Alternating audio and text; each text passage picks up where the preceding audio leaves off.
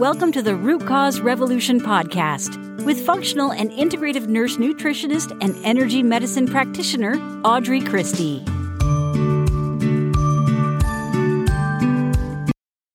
Welcome to episode 192 of season six. This is our very first Ask Audrey episode. I'm so excited to be able to offer these to you.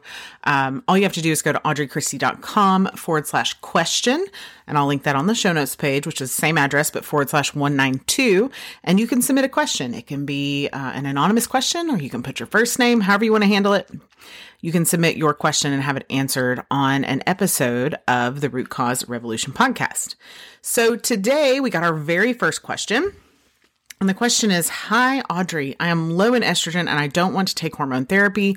I want to do it another way. Do you have any suggestions?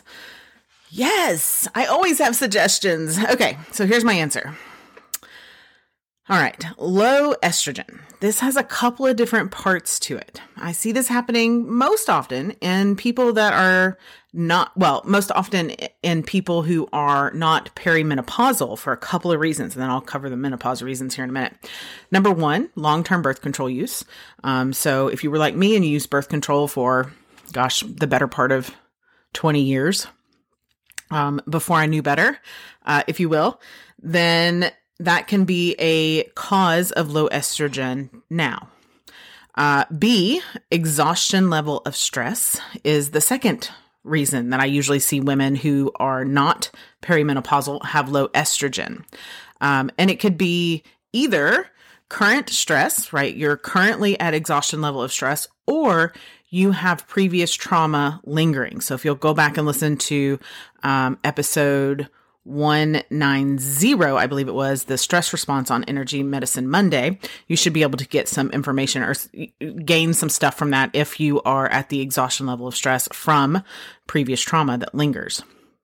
The third reason is both A and B that you were a long term birth control user and you are suffering from exhaustion level of stress from either a current or previous trauma. Now, regardless of the reason what we need to see are your lab levels of estrogen, progesterone, testosterone, and DHEA to make a plan. Now, I you can do serum or blood level tests from your doctor, generally covered by insurance. I recommend functional medicine testing for this.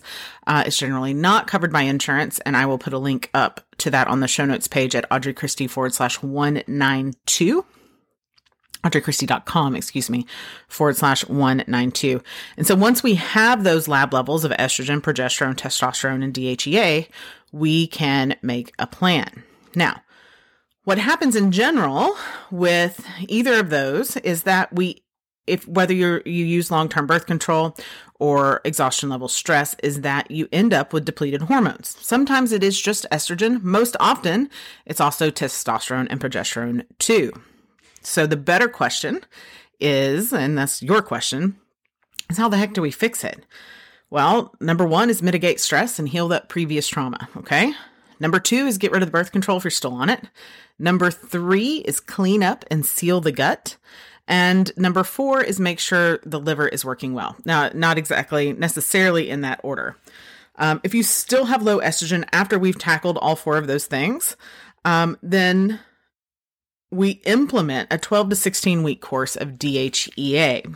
It's inexpensive. It doesn't give you estrogen directly, but it is uphill on that hormone cascade from estrogen. So it gives your body the opportunity to make estrogen or whatever hormone it deems necessary from that DHEA. Now, all of that is if you are not perimenopausal. If you are perimenopausal, it is a similar story. You have plummeting levels of estrogen, but in menopause, you also have plummeting levels of testosterone, DHEA, and progesterone. So we build a protocol that supports increasing those hormones. That's done through, you're probably thinking, well, Audrey, how do we do that? Because the whole thing is those hormones aren't working anymore. And that's a common misconception. But the adrenal glands still produce these hormones after menopause. So, what we do is shift our focus to bolstering, to healing, to um, energizing the adrenal glands to make up for those postmenopausal hormone drops. So I know that was a lot of information in a very short period of time. So I hope that helps you to understand low estrogen, whether you are perimenopausal or in menopause. Okay. As always, I am rooting for you, friend. If you have questions, please do drop them in at audreychristie.com forward slash question. You can also send them through other means, social media, etc. And I will have them added to that question list to be answered on the next Ask Audrey episode. Again, always rooting for you. See you next time. Be well. Thank you for listening to the Root Cause Revolution podcast. Be sure and subscribe on your favorite podcast provider. Ratings and reviews are always appreciated.